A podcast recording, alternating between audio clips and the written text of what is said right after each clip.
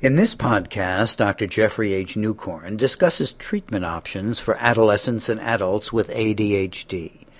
He first reviews psychosocial treatments, including cognitive-behavioral therapy and environmental interventions. He then discusses issues related to the pharmacological treatment of adolescent and adult ADHD, including the need to ensure an adequate duration of effect. Finally, he provides specific information on stimulant and non-stimulant medications approved for the treatment of adult ADHD. It's important to begin by asking, why should we treat ADHD in adults? We know that ADHD is a reasonably stable condition over the course of life. On the other hand, the amount of impairment that people have from ADHD does change from time to time, and is definitely related to context. And so the implication of that is that the need for treatment may vary at different times. Now, we talk about treating the impairment from core symptoms. And the important point there is that we treat impairment, not just symptoms. If you're a person that likes to be active and you're somewhat hyperactive and you previously were diagnosed and treated with ADHD, that doesn't mean that your hyperactivity has to be treated at this moment. The question is, how impairing is the activity level that that individual has? And so we could think about academic or occupational problems related to problems with attention. We could talk about task completion, time management, those kinds of issues. Relationship problems or self-esteem problems all could be important targets of treatments. It's also important to think about altering the course of other disorders. This is a less frequently identified reason to treat, but it's very important. ADHD in adults presents with many other disorders and certainly increases risk for other disorders. And commonly, there's secondary depression or anxiety, rather high percentages of people, and thinking about changing the trajectory of those other conditions is quite an important clinical point, although not often a target of clinical trials research. Now, we're going to talk mainly about medication, but at the same time, we're going to think about a variety of non-medication interventions, certainly psychoeducation. We want to think about more targeted behavior therapies based on cognitive behavioral approaches, and we want to think about whether you can do organizational and time management training. So environmental modifications are important for individuals with ADHD, structuring the environment to identify environments that are potentially distracting and cause problems, helping to organize physical space. And, of course, organizing a physical space is a problem that people with ADHD might have, but getting it set up is important, or having it work for them is important. We want to think about communication regarding tasks and establish methods for their implementation. So structuring time, giving brief directions rather than extended directions that are not so well focused. And certainly enhancing interest in the kind of work or activities that's going on is very important, because we know that there's a very important relationship between motivation and attention, such that tasks that are less intrinsically motivating are much harder to attend to. Fortunately, there are a lot of aids that people can use now to help achieve these. Certainly, with the burgeoning number of electronic tools that are available to us, we have a lot of opportunities for setting off timers, setting up calendars, having reminder alarms, and utilizing other task-specific devices that can be extremely helpful and important.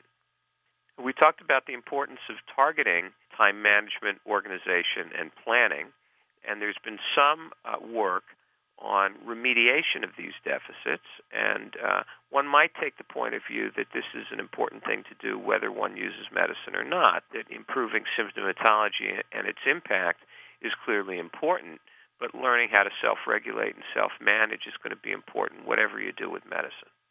And there are various psychosocial approaches that people have begun to look at, although they're only now beginning to reach the level of what I would call evidence-based treatments.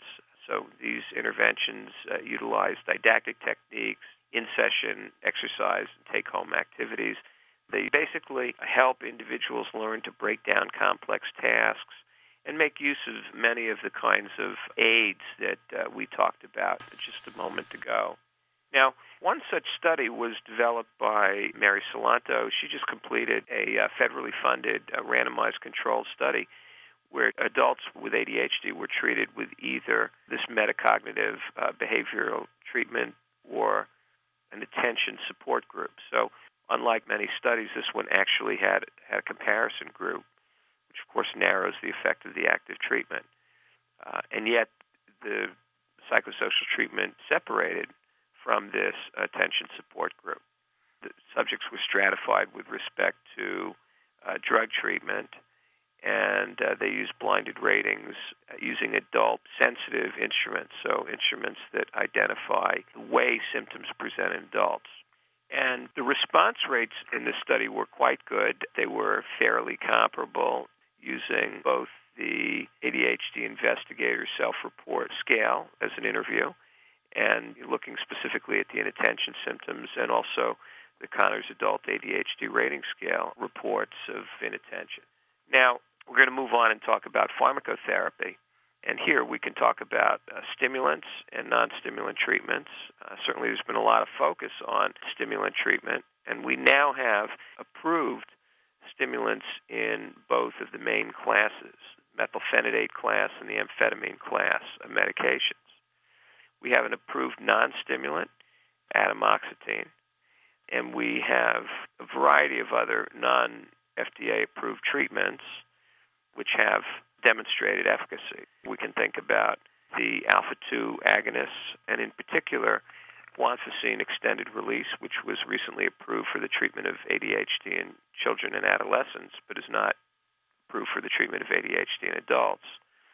Bupropion, which is an approved antidepressant, which has multi-center data in support of its use in adults, and modafinil, which is an atypical stimulant approved for treatment of narcolepsy, has good validating data for ADHD in children, not so much in adults, but it could theoretically be used off-label for that indication as well.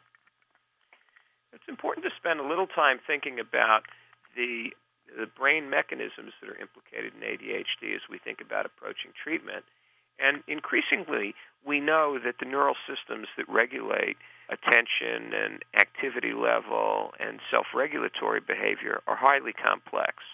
And in the past, we've tended to focus on certain areas of the brain to the exclusion of others. On the other hand, we know that the circuits are really much more robust. The number of neurotransmitters and receptors are also quite robust. And so we know that there's really an important and delicate balance in communication across these neural networks. Most of the attention here has focused on the so-called frontostriatal network in ADHD, but we know about other cortical areas that are related to attention.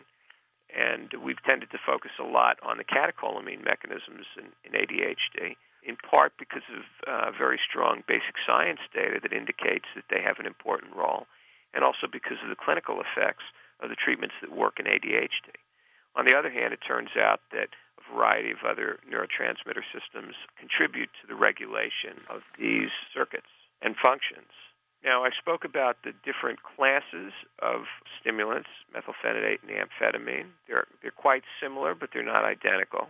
And both classes block reuptake to presynaptic dopamine and norepinephrine transporters. Amphetamine is additionally implicated in release of catecholamine from presynaptic nerve terminals. Atomoxetine functions as a selective reuptake blocker of the norepinephrine transporter. It does not have any selective direct effects on dopamine. On the other hand, dopamine is taken up into presynaptic nerve terminals in the prefrontal cortex by norepinephrine transporters. And in that way, there is a direct regulatory effect on dopamine. The alpha-2 agonists tend to work by blockade of postsynaptic receptors, the postsynaptic alpha-2 receptors, which are prominent in prefrontal cortex and in particular dorsolateral prefrontal cortex. Now, a variety of studies have showed the positive effects of medication in treating cognitive and inhibitory control, and particularly have looked at the ways in which stimulant medications increase neural activity in key regions related to the regulation of these activities. We know that individuals with ADHD who are untreated have tended to show hypoactivity in some key regions of prefrontal cortex, anterior cingulate, and the basal ganglia, and that typically treatment with stimulants increases activation across these regions. And this information has been nicely illustrated in findings from functional MRI studies in support of these theories. Now, moving from the science of the treatment to the clinical effects of the treatment, I think there are a few important basic observations to make. First of all, treatment targets often differ in adults with ADHD than children, in part because there's a predominance of inattention-related impairments, and while those impairments may be present in children as well, they're more selectively present in adults, or at least in adults who seek treatment. Also, treating mood dysregulation as an associated feature seems to take on even greater significance in adults than it does in children, particularly as the rates of mood regulation problems and frank depression increase with age. Adults may need treatment for a more extended period of time because their days are set up differently than children. I mentioned that all the major medication classes that are approved in children are now approved in adults, although not every formulation within each of those classes. This rather positive state of affairs is really only characteristic of the last 7 or 8 years, when there's been an explosion of medication treatment, development, work, and regulatory work in adults with ADHD. It's important to recognize that the approved doses are not often the same in children and adults. Typically what one would expect is to see that you'd need a higher dose to treat adults. And if you look, at some data, you can see clearly that adults need higher absolute dosing of stimulants to achieve the same effect, although typically if you look in a weight-based approach to dosing, they may not need as high a dose. On the other hand, paradoxically, the approved doses of several of the stimulant formulations are actually lower in adults than they are in children. This is not intuitive, and it may not even be correct, but it reflects the failure of the higher doses to separate in forced dose titration trials. We talked about the difference between the day of a child and the day of an adult, and so it's important to dose adequately and really thoroughly over the course of the day. Also, the safety considerations for treatments are not identical in children and adults. There's some risk of cardiovascular adverse events across age groups, but of course the baseline cardiovascular status of children and adults is different. Kids tend to run higher pulses and lower blood pressures than adults, and hypertension in adults in the United States is a fairly large problem. And we'll see that the stimulants and atomoxetine do increase pulse and blood pressure by a little bit, so that it makes monitoring of cardiovascular status very important. Now, there are a lot of supportive data that have followed the registration trials for each of the agents. The effect sizes of the drugs when dosed in a comparable fashion are more or less the same. The effect sizes in adults tend to be somewhat lower than they are in children with stimulant treatment for a variety of complicated reasons, possibly because symptomatology that we're hoping to treat is somewhat different, and certainly because of the reliance on self-report of symptoms and the predominance of inattention symptoms, one would expect to see a somewhat higher placebo response rate in adults, and that is in fact what one sees.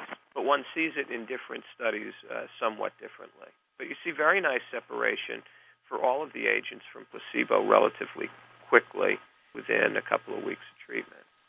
And we've looked at data for immediate-release methylphenidate, for dextroamphetamine immediate release, for mixed amphetamine salts extended release, for d-methylphenidate extended release, for oros methylphenidate, which is a sustained release formulation, and most recently for lisdexamphetamine, or Vyvanse. Just a word about some of these formulations. So methylphenidate comes in racemic form and more selective dextro form, and with the D stereoisomer being the one that binds to the receptor.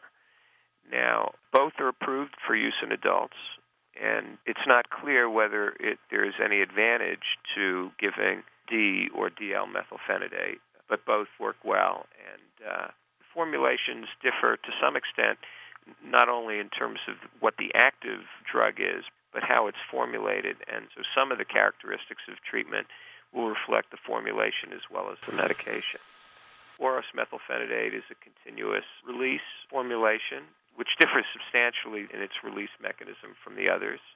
Lisdexamphetamine is a prodrug of dextroamphetamine, which means that the molecule itself is inactive until it's split into its component parts of L-lysine and dextroamphetamine, with L-lysine being inert and naturally occurring amino acid, and D-amphetamine being the actual treatment.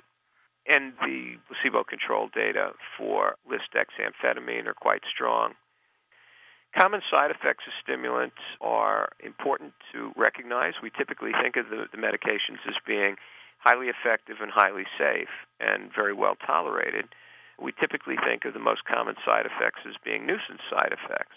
On the other hand, quote-unquote nuisance side effects can be very important to the patients who take the medications, and they can have quite a prominent impact on adherence to treatment, which is an important consideration for patients and physicians alike. In general, the side effect profiles of methylphenidate and amphetamine are similar. Differences or purported differences across studies are more likely related to sample differences, dosing, or other study-specific variables. And they might even include the percentage of subjects who were previously treated with the agent being studied before the study, because that's going to affect the side effect rate in that study. The most commonly observed side effects are dry mouth, insomnia, nausea or abdominal pain, appetite suppression, headache, edginess, and slight changes in cardiovascular indices that are not considered clinically significant at the group level. The most important of these that present initially are insomnia and appetite suppression, although typically there's accommodation to these over the course of treatment. Now, the rationale for non-stimulant treatment in ADHD is also rather clear. Stimulants are highly effective treatments, but there's poor response or tolerability in some patients. Suboptimal response is not uncommon, meaning the minority of patients who don't respond well, it still represents a pretty big number. The stimulants represent a relative or an actual labeled contraindication for some comorbid conditions such as tic disorders, anxiety disorders, and substance abuse disorders. Some patients won't take stimulants. Some doctors won't prescribe them. And, of course, there continues to be risk for diversion or abuse of stimulants, which are Schedule II drugs. Now, the neurobiological basis for use of non-stimulant treatment in ADHD depends on the fact that the agents that are used all affect catecholamine neurotransmission in ways that ought to be beneficial for attention, self-regulation, and executive control. Most non-stimulants target norepinephrine with direct or indirect effects on dopamine. And certainly there's a prominence of norepinephrine receptors in certain brain regions that are implicated in ADHD. And so all of this supports the use of these agents in treatment. Of the non-stimulants, the only one that's approved for use in adults with ADHD is atomoxetine. The alpha-2 agonist, guanfacine, which is an approved antihypertensive, is not labeled for ADHD in adults, although it's labeled for ADHD in children and adolescents in the extended-release form. An immediate-release form of guanfacine is also available, but again, not labeled for ADHD. Clonidine is another alpha-2 agonist. It's less selective than guanfacine for the alpha-2A receptor, but it has reasonably solid data in youth with ADHD and comorbid tic disorder in particular. Guanfacine is, as I mentioned, approved in children and could represent a good option in adults, particularly because this medication tends to lower pulse and blood pressure a little bit. And again, given the cardiovascular status of adults, there could be interest there, but the drug has mainly not been studied in the adult population. Several newer antidepressants command interest. In particular, bupropion has had several controlled studies in adults, one of which is multi-site, despite the fact that it's not labeled for adults. Tricyclic antidepressants have numerous studies demonstrating efficacy across age groups, but because of issues related to cardiovascular toxicity and also tolerability, these medications are mainly included for their historical interest rather than their therapeutic interest in the year 2010. The data for non-stimulants in adults with ADHD looks pretty much like the stimulant data. With reasonable improvement, separates from placebo within the first couple of weeks of treatment, particularly more so in people who are likely to be good responders. But as with stimulants, the effect size of atomoxetine is lower in adults than children. And we say around 50 to 60% of the effect size in adults that we see in kids. And the effect size of atomoxetine in adults is around 0.4, so moderate to large. Common side effects for atomoxetine include dry mouth, insomnia in adults, although we talk about sedation in children. I think you can see either. Nausea, because the compound is a gastric irritant.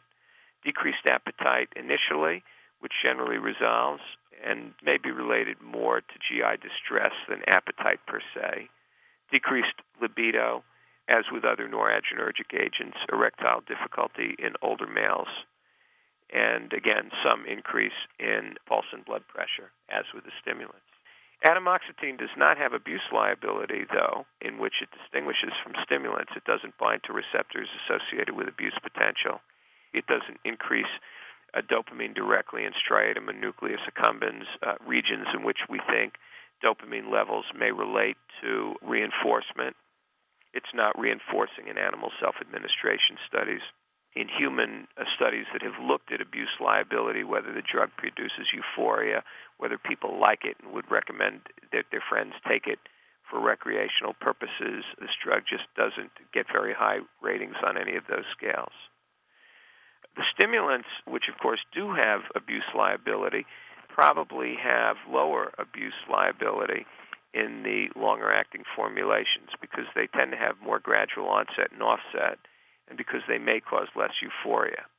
Lisdexamphetamine was thought to present a particular advantage requiring metabolism by the GI system before it became active.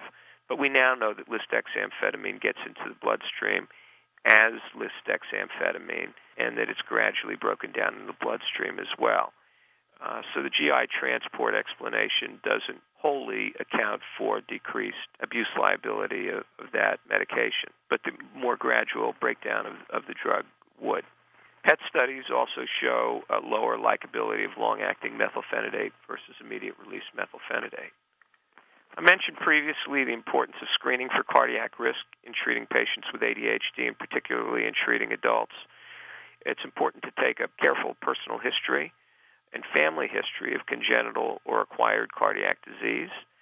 We want to think about family history of premature cardiac disease, palpitations, chest pain, syncope, post-exercise symptoms, of course. We want to think about anything that would be related to cardiac outflow problems, which is a particular risk. And it's important to remember to ask about other medications, including over-the-counter medications that may interact with stimulants.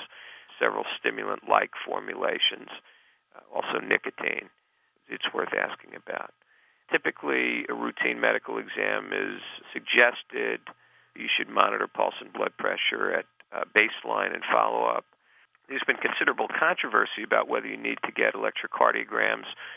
I think that you should have a low index of suspicion for obtaining a cardiogram, and given the fact that many adults have routine cardiograms, to ask an adult to get one prior to treatment would not be an unreasonable thing to do. There are no data that are specific to treating comorbidity in adults with ADHD, and there are somewhat more data in children, so typically we say that it's important to extrapolate from the child and adolescent studies. It's important to talk about treatment of ADHD in the context of comorbidity because, as I mentioned previously, ADHD frequently presents together with other disorders. It's also important to think about drug interactions in cases where combined treatment for different disorders is going to be undertaken. As a general rule, I think we can say that both stimulants and atomoxetine are effective regardless of whether comorbidity is present. As a general rule, we would say that it's important to treat comorbid disorders. And in many cases, the disorder other than ADHD can be a more urgent indication for treatment. So serious depressions, disabling anxiety.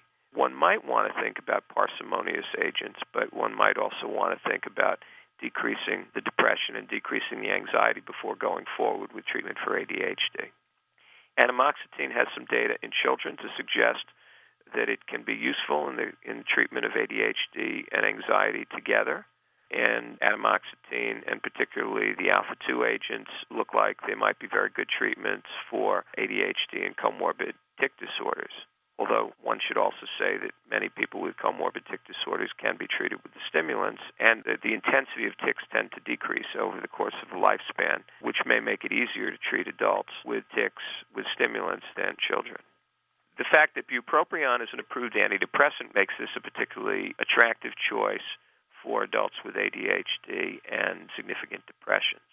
In contrast, while one could consider the use of other antidepressants that target the serotonin system, typically these have not been seen as having the same level of impact in ADHD. So just to summarize, ADHD in adults is certainly frequently occurring, and that we now have really good data regarding treatment with a variety of medications, and even now emerging data on non-medication treatments in adults. Pharmacotherapy with stimulants or non-stimulants can be very effective. We would say that adults may require higher doses, but typically lower milligram per kilogram doses. Treatment should fit the duration of the impairment, so you want to think about the day. You want to think about the importance of cardiac monitoring before treatment and over the course of treatment. Psychosocial interventions or environmental manipulation are often also required, and so it's less often a matter of one or the other in treating adults. The combination of these treatments is intuitively attractive, but we really don't have data to guide clinical decision-making in this area. But there are a number of face-valid ways that we might consider approaching questions in relation to combined use of medication and psychosocial treatments.